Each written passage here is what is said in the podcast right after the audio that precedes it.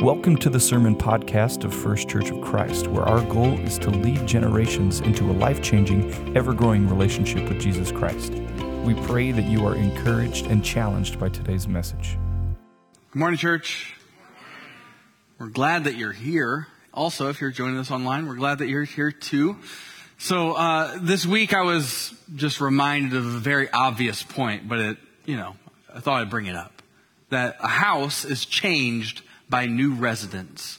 I was reminded of this because I uh, am friends on Facebook with our old neighbors from uh, Amelia, Ohio, on the east side of Cincinnati, where we used to live. They took a picture of their son, and he's gotten way tall and all of that. And then in the background of that picture was our old house uh, that, that Sarah and I lived in with our with our girls and our boys, and that was the house that we, you know, brought the boys home. There was a lot of memories that happened inside of that house and it made me reminisce about our time there and just, you know, I thought about like, well, what would it be like to go back there now? Well, it would be very different if I were to just show up and, you know, if I were to walk in, I would be called like a burglar, you know. Um, but eh, you know, if you were to go back into a house that you used to live in, it would be different because you don't live there anymore. It would be different furniture. It would be different stuff on the wall. It might be different paint. It might be different flooring. They might have done some improvements and, and made it completely different. But that's just like that's just the case. Like a, a house is changed by new residents. Same house, but different people who live there. It means the house is just it's a little different. And that same kind of thing is true about your life and my life if you're a follower of Christ. That when the Holy Spirit, when you surrendered to Jesus and the Holy Spirit indwelled you, came into your life, that you are the same person you were before, but you're different. You're just very different now that you are, you have the same name, you have the same background, same history, same, same kind of things that are, that are true about you, but now there's something different about you as we follow Jesus and surrender to Jesus. The Holy Spirit does a work in us. The Holy Spirit. Uh, we're starting a new series today called The Holy Spirit. It's a super creative title. Uh, but we thought this was really important because there's a lot of confusion inside of the church about who the Holy Spirit is. In fact, there was a, a, study done in 2021 by the Cultural Research Center at Arizona Christian University. They found some really interesting, unfortunate statistics from their study of these people. So they, they found that uh, they had like three different classifications of Christians in this study. The, the first one and most uh, prominent one was the self-identified Christians. They were the people who would put Christian on the survey and uh, that didn't require them to have any other kind of like qualifying beliefs or anything like that. If there was a survey, they would mark Christian. Uh, of them, 58% contend that the Holy Spirit is not a real living being, but is merely a symbol of God's power, presence, or purity. So the Holy Spirit is not real. It's more like the force, you know, the force be with you, you know, that kind of a thing, uh, that, that, that you just kind of, it's like a symbolic thing. Uh, then they had this other classification, the born again Christians. Those who identified as born again Christians, these would be people who are like, yeah, uh, my salvation's dependent uh, not upon what I do, but what Christ does. So they have a little bit more theological depth about them. Um, they hold to that same view, 62%, and half of them also deny that the Holy Spirit is a being.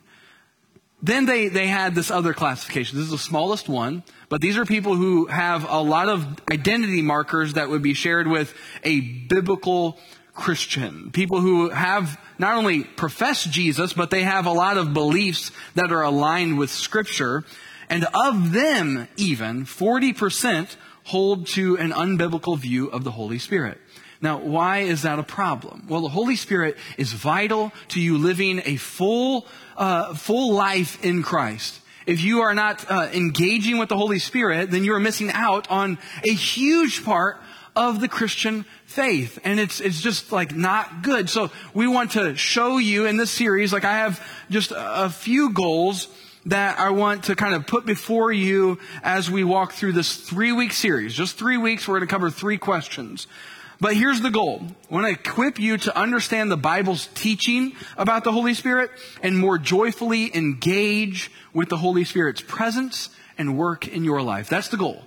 over the next three weeks. Um, and, and just so you know, just a forewarning, this message today is going to not be like normal messages. It's going to be a very teaching oriented message. So, um, there's not going to be as many stories and as many moments of Brandon getting a little bit, you know, loud and sometimes you would probably say obnoxious. But, but we're gonna, we're gonna kind of dial in and, and if you take notes, this is gonna be your moment because we're gonna walk through a lot of different scriptures, a lot of things to write down, a lot of different points. So, uh, put your thinking caps on. Everybody kind of do it with me. Thank you. Some of you are ready. Some of you are not. That's fine. All right. We're going to engage the whole body in this experience. Okay. So what I want to start out with is, okay, when we talk about who is the Holy Spirit, because that's the subject of today, who is He? What does He do? And what, what's that all about? Um, what I want to start with is giving you a survey. Some of you, um, you know, you took survey classes, basically the overview. We're going to do a survey of the scriptures and the Holy Spirit's work inside of them. So a 50,000 foot view. We're going to look at it from above and look at it from Genesis to Revelation very quickly. I'm going to pull out a, a, a few key points and, and just walk with me here, okay? So when you start out in scripture, where do you first see the Holy Spirit? In Genesis chapter 1, verse 2. You get to the second verse in scripture and you see his involvement. This is what it says.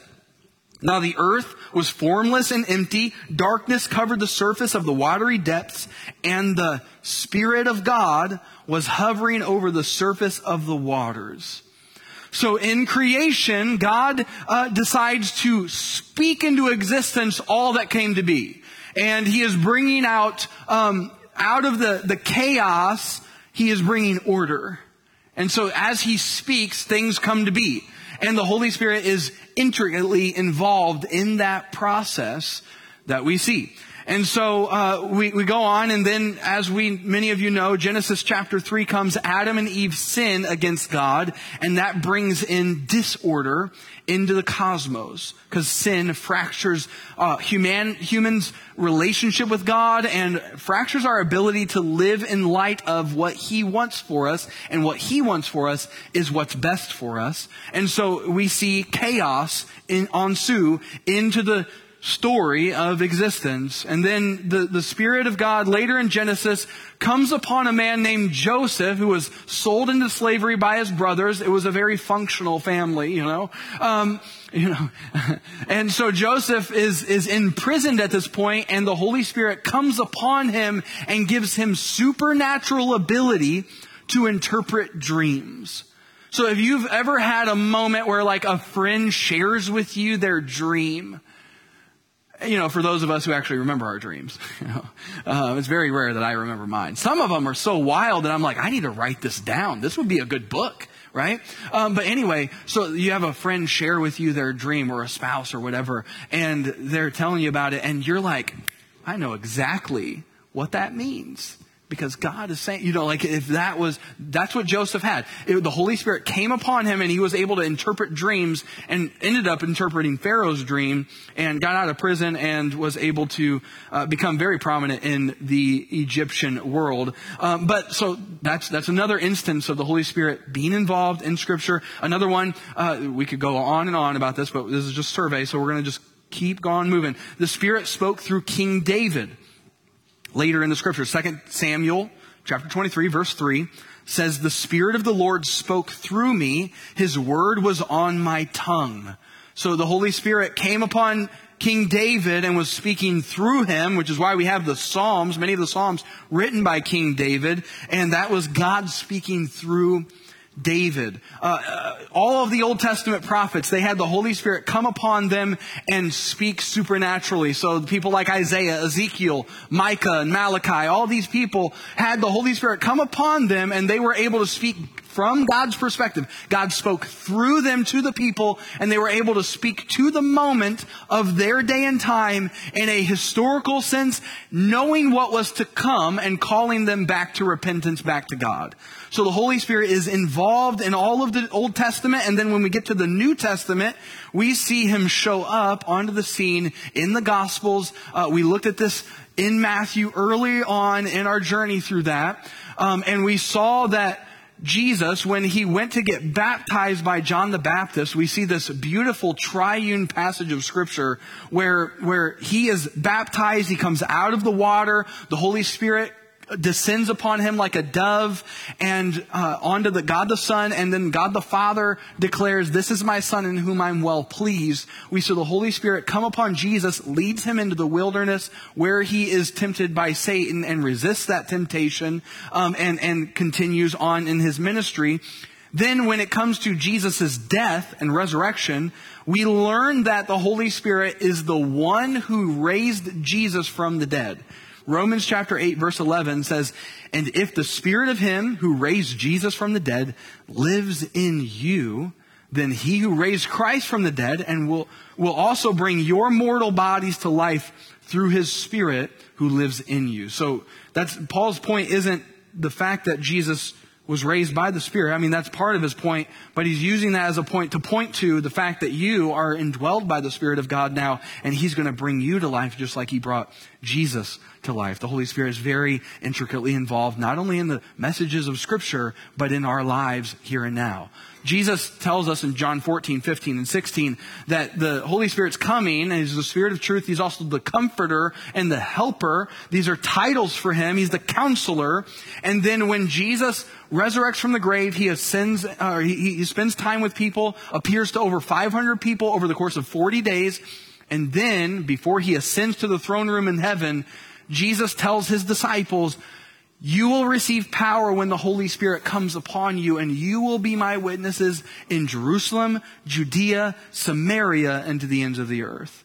And then we see the Holy Spirit come upon them. Peter preaches a sermon. Uh, thousands of people come to Christ. They are baptized, and then they themselves receive the Holy Spirit as well. And so God is eh, just penetrating people's lives with the Holy Spirit and changing them from the inside out. Uh, the, it's said in Scripture that the Spirit indwells us and then cries out, Abba, Father, because when we surrender to Jesus, we are adopted into God's family, and the Holy Spirit uh, just affirms that inside of us, compels us to pray to God, the Father, and call Him our Father.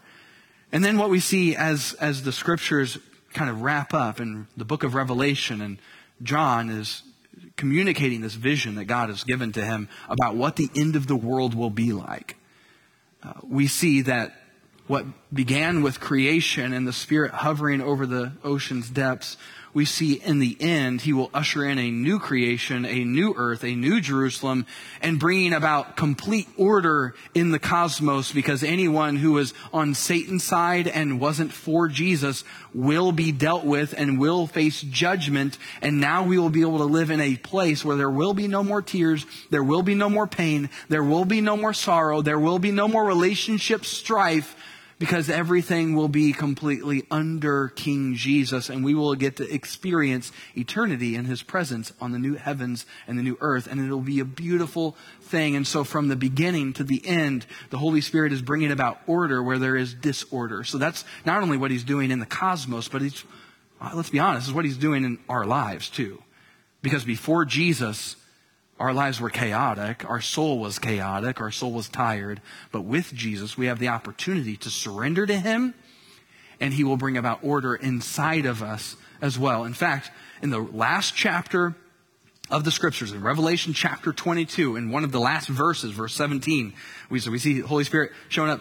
Verse 2 in scripture, and toward the end, Revelation chapter 22, verse 17 says this, both the Spirit and the bride, the bride is the church, both the Spirit and the bride say, Come. Let anyone who hears say, Come. Let the one who is thirsty come. Let the one who desires take the water of life freely. The message for followers of Jesus from Jesus is, Come to me. All you who are weary and heavy burdened, I will give you rest rest. And that will be our eternal rest. And the Holy Spirit is inviting us, beckoning us to come to Jesus. And so that is the overall kind of survey of the scriptures. And it kind of brings up me to ask this question, uh, because I think it's really important. What is, what does this say about the direction of the world? Because I think the Holy Spirit's involvement from from Genesis to Revelation, from your new birth in Christ, all the way to the, to the moment where you uh, are, are encountering Jesus in face to face, it says that it kind of speaks against our incessant pessimism about the world. Because some of us, like, right, we've, we've kind of gotten frustrated with the way the world is. And, and that's right. That's good and right to be frustrated with things that are unjust, that things that are not right. But, but we always got to remember that God is always working. He's always there. And the Holy Spirit's involvement in our lives and in this world tells us that God is still moving. God is still in this. He hasn't left you. And so if you've ever felt like, you know what, um, this Christian life, it just doesn't feel like, like it just feels like there's something missing. It could be that you're missing out on the involvement of the Holy Spirit in your life because maybe you've not opened yourself up to his influence. Because here's the thing you and I can say no to God. Anybody else ever said no to God? I have. Yeah. Not super excited about that, but I have. And so you can snuff out the work of the Spirit in your life. But let, this brings up a really important doctrinal theological point. Um, again, we're teaching in this, so these are really important things to know. Um, it brings up the necessity for us to talk about the nature of God, which is a very big topic, and, and specifically the Trinity. Uh, the Trinity is a doctrinal word. You won't find Trinity, that word, in the Bible, but you do see the evidence of it. Um, so, who is God? Who is God? Understand, um, if you believe that you worship a God in whom you completely understand, you've misunderstood God. Okay? Um, so when, I, when I'm going to kind of break this down, the Trinity, um, it will make our head hurt if you try to engage with what I'm going to say. If you come to me and say, Brandon, all right, man, listen, the sermon, that was annoying, okay? Because I didn't get it. I need you to explain it. Tell me like I'm five, you know? Like, like explain it to me, help me understand. Give me an analogy. Um, I won't be able to give you one that will suffice for you to be able to completely understand the Trinity or to completely understand God. I just, I just can't. Because He is infinite, we are not. He is eternal, we are not. He is mighty and all powerful and all present, we are not. He is omniscient. His brain is, he, like, he knows stuff, all that there is to know. We, we just are literally, physically, spiritually unable to know him in his fullness. But he has revealed himself, and so we can know him. We just can't know every little, like, detail about him. Does that make sense? Are you guys tracking with me? Okay, all right. Well, if, if you are still, then good. We'll see how you do here in a minute because uh, this is hard. Okay, so the Trinity can be summed up in this statement, all right? God eternally exists as three persons Father, Son, and Holy Spirit, and each person is fully God, and there is one God. Keep that up there. Just, let's just sit in this. God eternally exists as three persons Father, Son, Holy Spirit. Each person is fully God, and there is one God. Right? Yeah, it's hard. Okay, but again, I can't explain it fully. I'm not going to use some cheesy illustration because it just, it's not worthy, right? I'm not going to say, oh, look, here's an egg, you know? The egg is a shell, the egg is the egg white, and the egg yolk, you know? Like, I'm just not going to do that because it doesn't suffice to be able to explain it. But scripture does explain it this way. Genesis chapter 1 verse 26, it progressively, as the scriptures go on, progressively reveals the nature of God. Genesis chapter 1 verse 26, then God said, this is so interesting. Then God said, let, what's that word church? Then God said, let us make man in our image. Then God said, let us make man in our image according to our likeness. They will rule the fish of the sea, the birds of the sky, the livestock, the whole earth, and the creatures that crawl on the earth. That's interesting. That's interesting. Then God said, God said, let us. Who's he talking about? Him and the angels? Him, like, him and his friends? Like, who's he talking about? And then Genesis chapter 3 uh, goes on when, so Adam and Eve sin, and they, they eat a bite from the fruit of the tree of the knowledge of good and evil. And then God says, th- th- they have become one of us. Man has become like one of us, right? Like, just, what? Because, uh, was he talking about like him and the angels? Him and, like, what is he talking about? Well, he doesn't really explain it at all. You just kind of, you just keep on moving in the, in the stories of scripture. So then let's keep on moving. Isaiah chapter 6, verse 8. The prophet is recounting when God called him to serve him as a prophet. And this is what it says. Then I heard the voice, this is Isaiah speaking. Then I heard the voice of the Lord asking, who will I send? who will go for us? I said, here I am, send me.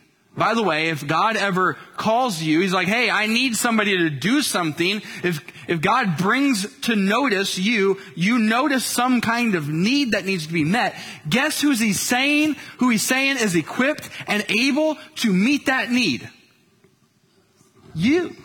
You. So, so the right response to God always when He's calling you to do something here I am, send me. Not because I got it figured out, because I know you do. Not because I got it all, like, you know, I got all the skills and the, and the, and the know-how, but I know you do. So, so Isaiah rightly says, here I am, send me. But like, it's really interesting, right? God says, who will I send? Who will go for us? Again, there's an indication of some kind of first person plural dynamic within the nature of God. All right. Psalm 45 verses 6 through 7. You guys track tracking? Okay, all right. The psalmist declares something very curious. Your throne, God, is forever and ever. The scepter of your kingdom is a scepter of justice. You love righteousness and hate wickedness. Okay, we're tracking. Therefore, therefore God, your God, has anointed you with the oil of joy more than your companions. Huh? Therefore God, your God, what does that mean? What is, what, is, what is going on here? Luckily for us in the book of Hebrews, I didn't put it up here, but you can go look. In the book of Hebrews, the Hebrew writer interprets this and says, when, when the psalmist says, therefore God, your God, he's referring to therefore God, your God, as in God the Son.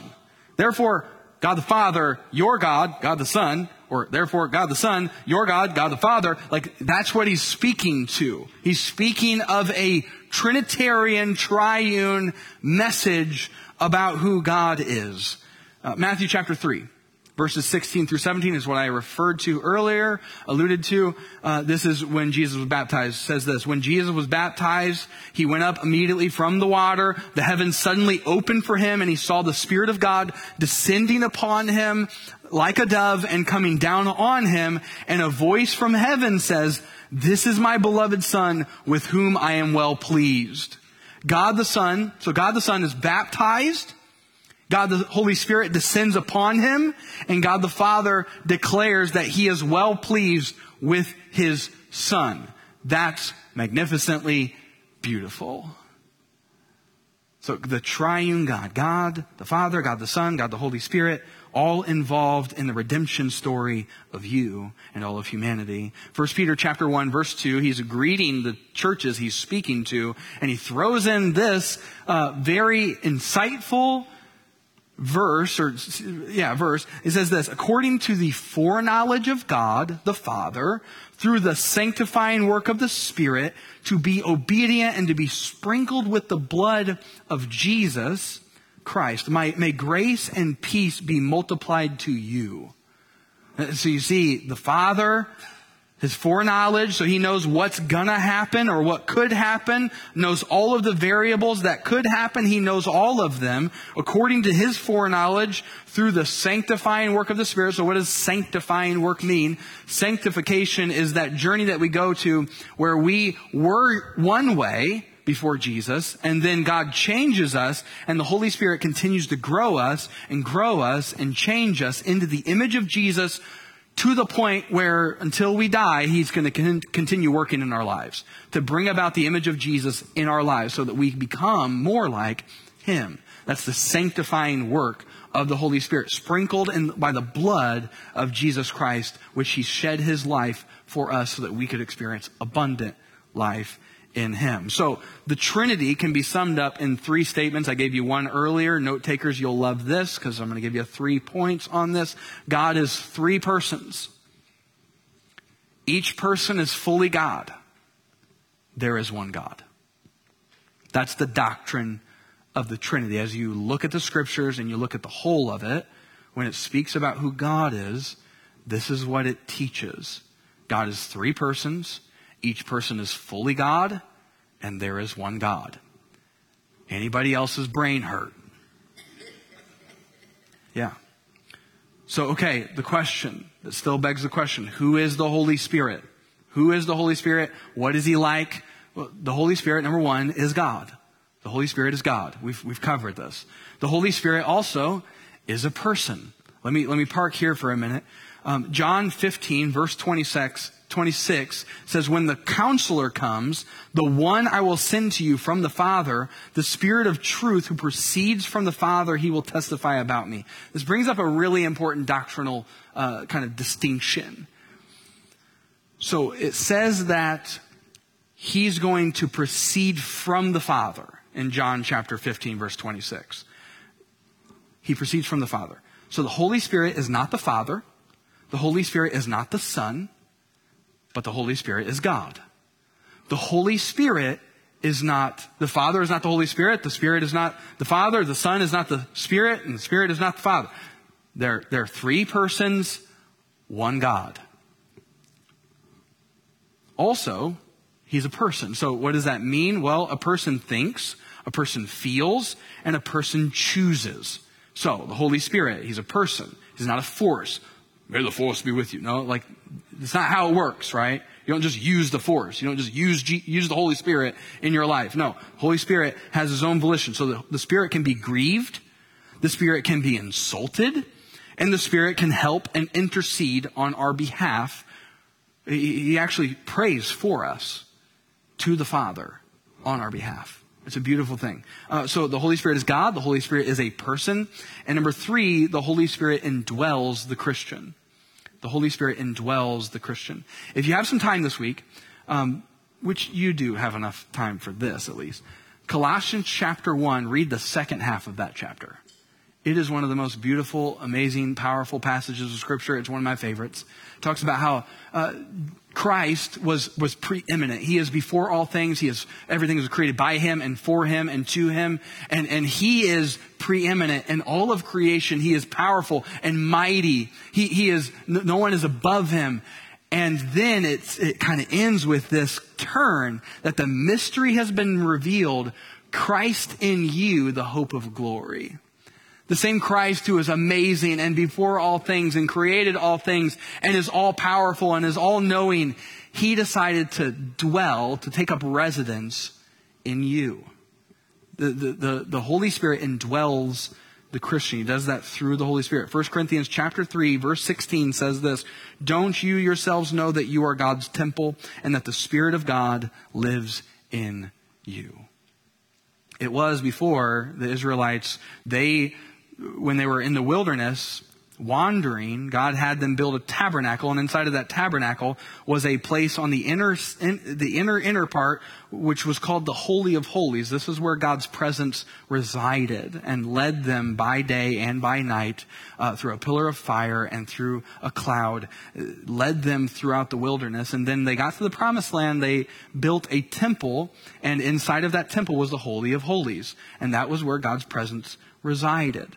But when Jesus went to the cross and said, It is finished, and he breathed his last breath, the veil that covered the Holy of Holies and kind of kept it in, in its own uh, room, it was torn. The veil was torn from top to bottom. Ain't nobody else do that but God. He tore it from top to bottom, unleashing the presence of God, unleashing the Holy Spirit onto the world. And then we see in Pentecost that, that Peter preached a, a sermon and the Holy Spirit came upon him, and then they baptized thousands of people, and the Holy Spirit started to indwell followers of Jesus. So now the temple is no longer in Jerusalem, even if they try to make a new building.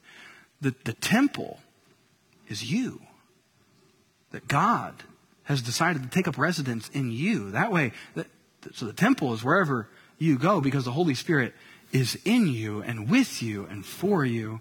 And so you get to worship God wherever you are. So it, the Holy Spirit is God. The Holy Spirit is a person. The Holy Spirit indwells the Christian. What is our response to the Holy Spirit? The Holy Spirit is God. So we yield our, we yield to and surrender to Him.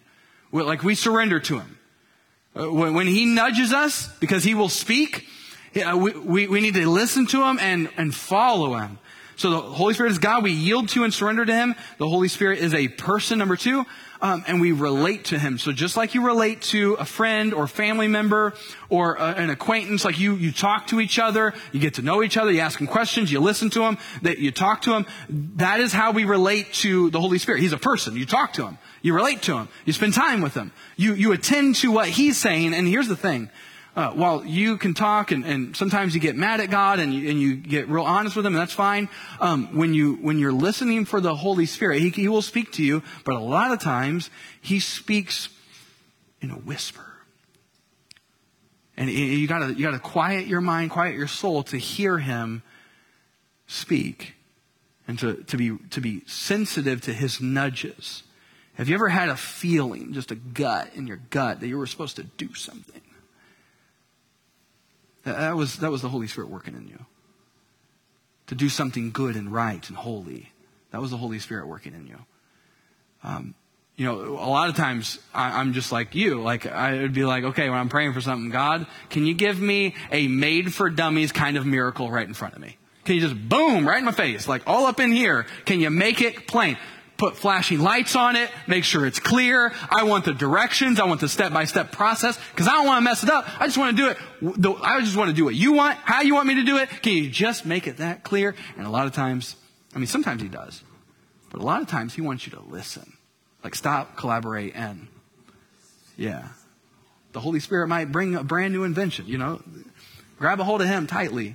Oh, I could keep going. I'm going to stop. All right. Some of you are like, what's he doing? What is that? Others of you, older people, we just got to tell the young folks what I just did. Okay. All right. One of the things that, that Luke chapter 3 says, um, John the Baptist was telling the, the crowd about Jesus and said, Hey, I'm going to be baptizing you with water for repentance, but the one coming after me, Jesus, is going to baptize you uh, in the Spirit and in fire. He's going to baptize you with the Spirit and fire.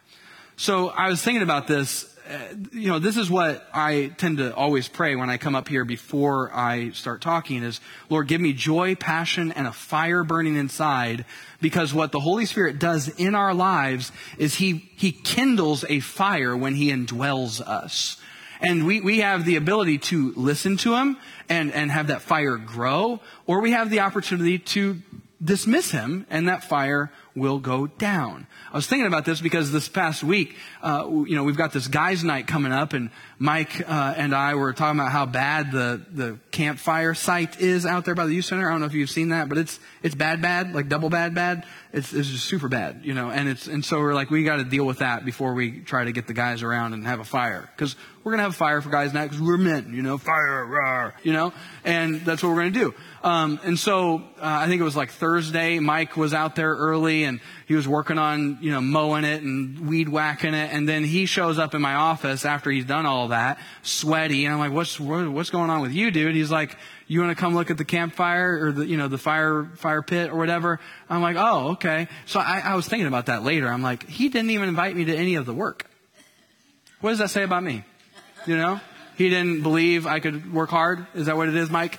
Um, you know, okay.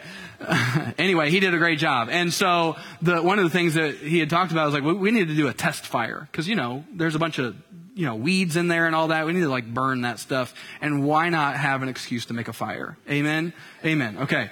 So he, he, he put up, put the fire together and I was helping him. You know, I tried to do what I could do to help and, and we were trying to get the fire strong enough so that all of the weeds that he weed whacked, um, without my help uh, could be burned, you know, and so that we didn't have to like bag it up or whatever. Um, took a lot longer, but it, it, you know, we were trying to get the fire strong.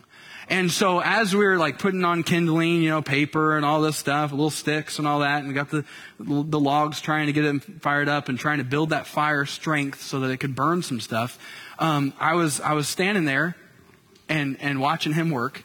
Uh, and, and, and I looked around and I noticed he brought his leaf blower. And I was like, hmm, got an idea. Because what does a fire need? Oxygen. Y'all. So when you go camping next or you got a fire, bring the leaf blower.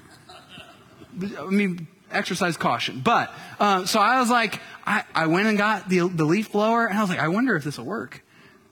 And y'all, I was blowing on the, on the fire and it strengthened it. It was amazing. And, and, and man, and it stayed inside the fire ring. You know, I did not start a wildfire in Bluffton. Amen. Hallelujah. Um, but that just brings up something. And we're like, okay, how are you going to tie that in, Brandon?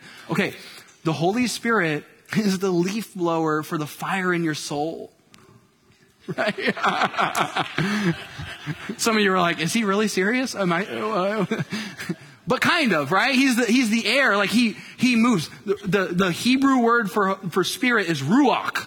And, and it's, it's this ruach, you know, you, gotta, you know and it's, it, one translation is breath. So it's, it's God's energy, God's breath, God's spirit moving inside of us and he kindles that, that fire. And as you let him move inside of you, he changes you and brings that fire about even stronger and stronger in your life. So you are never in a spot where you just get to be apathetic or just, uh, you know, just kind of like normal, like just everyday life. You have God living inside of you and moving inside of you. And it is a beautiful, wonderfully powerful thing. A.W. Tozer, uh, awesome theologian. He has uh, passed many decades ago, but he said this We have become a culture of Christians trying to do God's work apart from the endowment of the Holy Spirit in our lives. What does that mean? Endowment. It means that uh, it's like being clothed by or equipped by the Holy Spirit. So we've been trying to do the Christian thing apart from the Holy Spirit's power in our life and the Holy Spirit's presence in our life. And let me just say that is, that is not going to work very well. And, and so some of us, like we've, we've kind of wondered, is this all that there is to the Christian life? And maybe the reason why you're asking that question because you know deep down in your bones that something is missing. And what might be missing is you opening yourself up to the Holy Spirit's movement in your life. Here, here's here's uh, just a passage that kind of speaks to the, the battle that rages inside of us between our flesh and the Spirit and what the Holy Spirit wants to do inside of you. Galatians 5, verse 16, and going on says, I say then, walk by the Spirit, and you will certainly not carry out the desire of the flesh. For the flesh desires what is against the Spirit, and the Spirit desires what is against the flesh. These are opposed to each other so that you don't do what you want. Uh, anybody ever experienced that? The internal battle inside of you to do right, even though a part of you like wants to do wrong. But the Holy Spirit's there. If you are led by the Spirit, you are not under the law. Now, the works of the flesh are obvious sexual immorality, moral impurity, promiscuity, idolatry, sorcery, hatreds, strife, jealousy, outbursts of anger, selfish ambitions, dissensions, factions, envy, drunkenness, carousing, anything similar. I'm warning you about these things as I warned you before that those who practice such things will not inherit the kingdom of God. Now, watch what he points us to. Not a list of do better, try harder, but the invitation is to walk by the Spirit of God. So you walk with him, and, and as he lives inside of you and you open yourself up to his influence, he brings about fruit in your life. Verse 22. But the fruit of the Spirit is love, joy, peace, patience, kindness, goodness, faithfulness, gentleness, and self control. The law is not against such things. Now, those who belong to Christ Jesus have crucified the flesh with its passions and desires. If we live by the Spirit, let us also keep in step with the Spirit. Let us not become conceited, provoking one another, envying one another. Here, here's what I want to leave you with today. Uh, here's the summary statement The Holy Spirit is God, third person of the Trinity and he indwells you for God's glory, your good, and people's good. The Holy Spirit is God, third person of the Trinity, and he indwells you for God's glory, your good, and people's good. See, he wants to bring about the image of Jesus in your life. He wants to move mightily in you and through you. That is what he wants to do. It is for God's glory, it is for your good, and it is for others' good as well that you are indwelled by the Spirit of God so that you can make a difference in your life in the places and spaces you find yourself in. Because where you go, the temple of God goes. Where you go, the presence of God goes. Not because it's you, but because He's in you. He is with you, and He wants to do something through you. So you and I are on a never ending road trip where we've got somebody with us, and hopefully we're smart enough to let Him drive. Let the Holy Spirit take the wheel, you know. Like, it, when you're metaphorically driving, okay? You got to still drive when you're in the car. But you let him lead you. And I'm sorry, I won't, I won't sing again, all right? Life with the Holy Spirit, what does it look like to move forward from this? Let me just remind you of a couple things. A, a, a house is changed by its residents. So when the Holy Spirit moves into your life, He's going to change who you are on the inside and how you operate and how you think and how you, uh, how you move throughout the world. He's going to change you. And our response to the Holy Spirit must be the Holy Spirit is God, so we yield to and surrender to Him. The Holy Spirit is a person, so we relate to Him. And the Holy Spirit indwells the Christian, so we experience Him. Let me just show you this, and we'll, we'll wrap up with this. That uh, Barna did a study. They asked people who had no faith who would be the kinds of Christians um, in in their life who, like, if they were these kinds of Christians, they would be more open to learn from. And I, I just find this to be so interesting. Thirty nine percent of people who have no faith said they would they would listen and learn from a Christian who does who listens without judgment who, who listens and just hears what they're having to say, understanding that they are no different than them except for the fact that they have surrendered to Jesus for forgiveness. 33% said, uh, I, I, would listen to a Christian who has, is honest about their doubts. They're honest. They're truth telling. Uh, a Christian who does not force a conclusion. They understand that God has to work in that person, not just me, uh, giving them a good argument or forcing them to, to care. Uh, 30% cares about them as a person. Shouldn't that be who we are as followers of Jesus? People who care, people who love, people who are for others. Um, people, they, they said 29% said allow others to draw their own conclusions. Again, being a truth teller and letting them understand that it is up to God to move in their life. Uh, 26% is interested in me even if I'm not a Christian. Should we care about non-Christians, even the people who disagree with us? Yes. We should love them and care for them and walk with them through life. 26% understands me. We seek to understand because we're interested. And people who are interested are people who are interested in loving them. That's why we're interested because we care.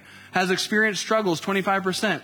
Um, are we honest about the struggles that we have in life? You don't need to be a perfect Christian to speak to someone and, and give them hope and maybe consider, have them consider becoming a Christian. In fact, like you sharing your own struggles will draw them closer, not repel them further. So be honest about who you are. 22% aware of the inconsistencies in their own perspective. Hey, you don't have it all figured out. You know that you're learning about God. And so that means you are never going to be done learning. There is always something else to learn. 20% demonstrate interest in other people's story or life. In other words, don't be a jerk. but be, be a person who's led by the Holy Spirit. Be a person who actually practices their faith. Be a person who has the fruit of the Spirit living in us and, and producing fruit in our lives. The Holy Spirit is God, third person of the Trinity, and He indwells you for God's glory, your good, and people's good. Um, as we pray, I'm going to pray that, that the Holy Spirit would, would enter in our, uh, our awareness and, and help us develop a new imagination for what's possible in our lives. Because if we don't attend to the presence of the Holy Spirit in our lives, we won't have an imagination to imagine what God could be up to in our lives. So we might not be staying, staying uh, aware of what He wants us to do.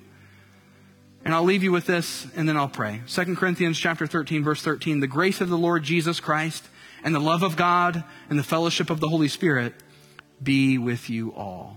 Let me pray. King Jesus, thank you for sending the helper, the comforter, the counselor, the spirit of truth into our hearts to cry, Abba, Father, as you have made a way for us to be adopted into your family as sons and daughters of the Most High God. Thank you for changing us and making us be reconciled to our Heavenly Father. Holy Spirit, please do a work in each one of our lives this week. Please help us to live with a special awareness of your presence and your power and your leading. God, do mighty works among us. Please, please move inside of us. Please move through us. Give us boldness of faith. Please, please stoke the fire in our hearts to be raging in passion for you. Holy Spirit, please lead us this week to be the salt of the earth, the light of the world as we proclaim the goodness and glory of God the Father, as we lift up God the Son, and as we yield to you, Holy Spirit. Please hear us as we sing. We love you. We praise you. In Jesus' name, amen. Thanks for listening to this podcast by First Church of Christ in Bluffton, Indiana. For more information, visit fccfamily.com.